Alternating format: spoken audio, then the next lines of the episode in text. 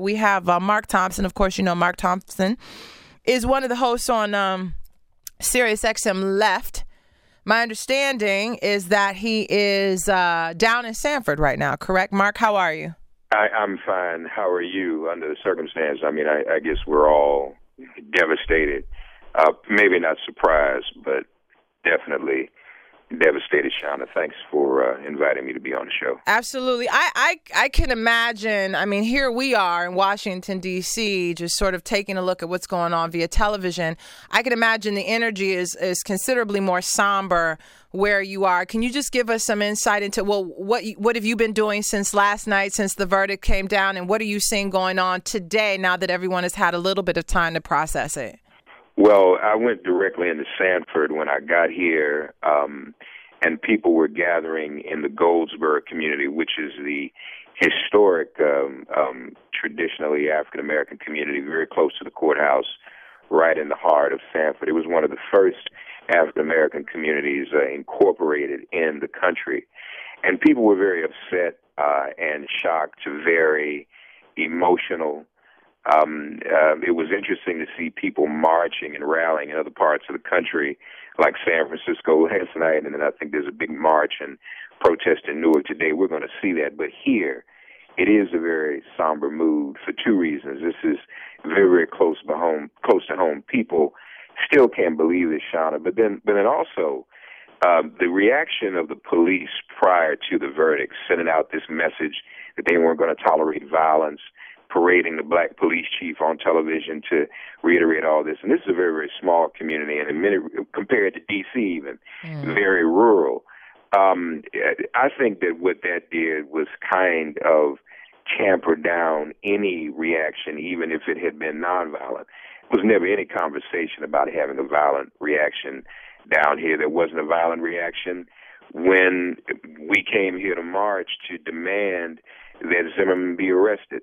The only violence perpetrated here in Sanford was George Zimmerman and his violence against Trayvon Martin. Right. So right now, and I think people are really thinking about what the next steps are. Now, those next steps include demanding the Justice Department uh, engage in its own civil rights case in this matter and against George Zimmerman.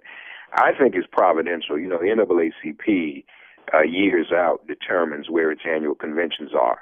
No one knew that when the decision was made to have an NAACP convention down here in Orlando, just you know barely 20 miles from Sanford, no one could have anticipated that one of the greatest um, and most controversial civil rights cases in history will be going on at the same time. When this first happened, I likened it to the Emmett Till tragedy a lot of people didn't understand that, but I think we now even see it more clearly. It is exactly like Emmett Till in that it has galvanized the whole country. No one could also have predicted, Shawna, that the Attorney General Eric Holder would be sent here to speak in place of President Obama on Tuesday at the NAACP convention.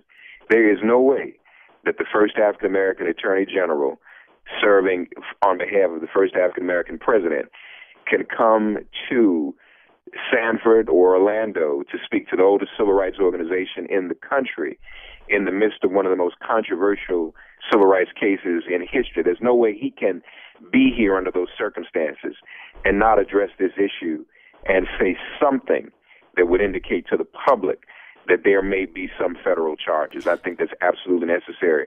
And the other thing I'll say very quickly, Shawna, um, we as African Americans have said about this. We know the the minimal value of our lives. That's you know one of your father's um, most known quotes is that we undervalued, under, underestimated, and marginalized.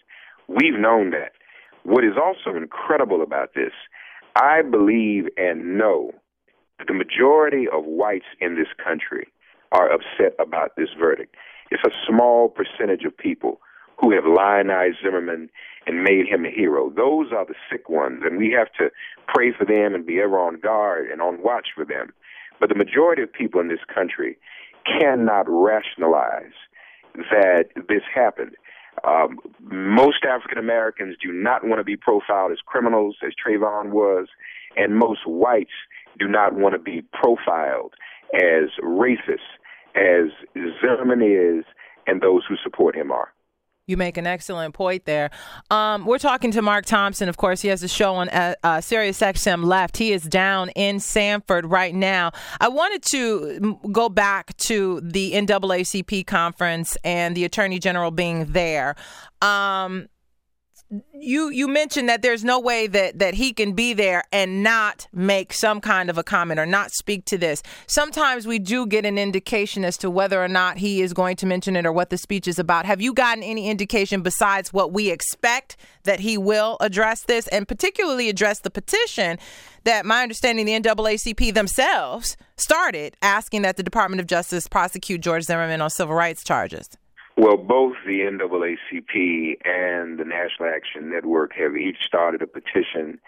Uh, I have been told um, verbally, not in writing, that he is going to do something, and I, you know, I got that from a, a source very close to him. Now, whether that something will be formally announced Tuesday remains to be seen. But, but I, I was told that something is going to happen, and so hopefully that will be true and that will be the case. You're right. Normally, we would you know, as it gets closer, we may get a little more indication, a little more of a heads up. We just haven't gotten it yet. I, I'm I'm feeling very confident though mm-hmm. uh, that that something is is going to happen. And and we also know, having been to a few of the NAACP conventions in my life, I know that in addition to sort of coming together and discussing the the the in house news and and and the things that need to be done specifically for the NAACP, they do take time to discuss what kind of outreach they're going to do. And so I assume that as they prepare to really dig deep into this, that there may have been some talk about uh, some breakout sessions specifically dealing with issues around the Zimmerman case. And then also what we've been talking about violence in our own communities and using this as an opportunity to sort of shine the light on on that issue. Are you sensing that? Yeah, well, that was all of that was already in the agenda, of course, as it is always. You're absolutely right. But what I also just learned this morning is that um, the the leadership of the NAACP um, is is really responding to the concerns the youth have about this case. Young people are tremendously affected by this. Trayvon was not only an African American, he was he was a child. Mm-hmm. He was only 17.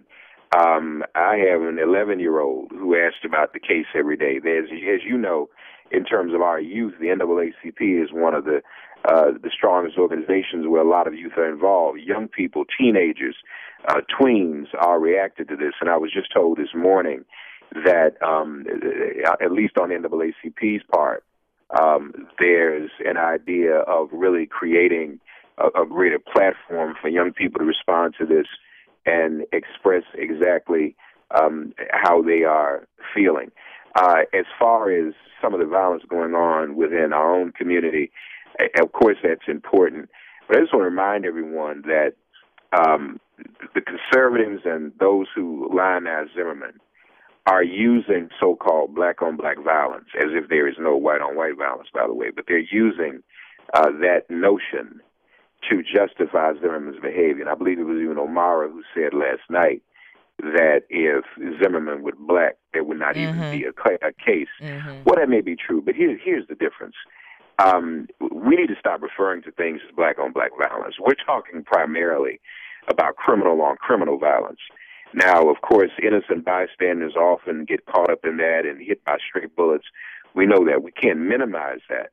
But much of the crime taking place in the African American community is criminal on criminal, and it is related to uh, and a drug war that uh, most much of our community has been victimized by, and that and that goes from the top down.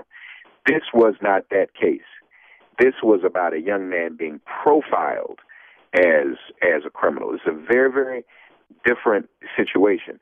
Um, there was criminal on criminal violence in 1955 when Emmett Till was killed. Black folk committed crime, white folk committed crime, and many people shot each other. But we didn't allow anybody to say then, "Oh, well, this is okay because there's violence related to crime in this community, so it's okay to kill Emmett Till and profile him and accuse him also of a crime." It was a crime to look at or do what he said, allegedly whistle at a white woman. It's a crime today to walk in one's neighborhood where one's father's fiance lives with a hoodie on. That's as ridiculous as killing somebody for whistling. So we have to be very, very clear and maintain a line. Now is is not the time to give in to what the right wing and the white supremacist propaganda is. That we need to be concerned about violence within our own community. Every community needs to be concerned about violence within their own community, but that is a very separate issue and a very different kind of violence related to crime, relating to the drug war. This has nothing to do with that because if we even give an inch of attention to that, it allows their story uh, to become true.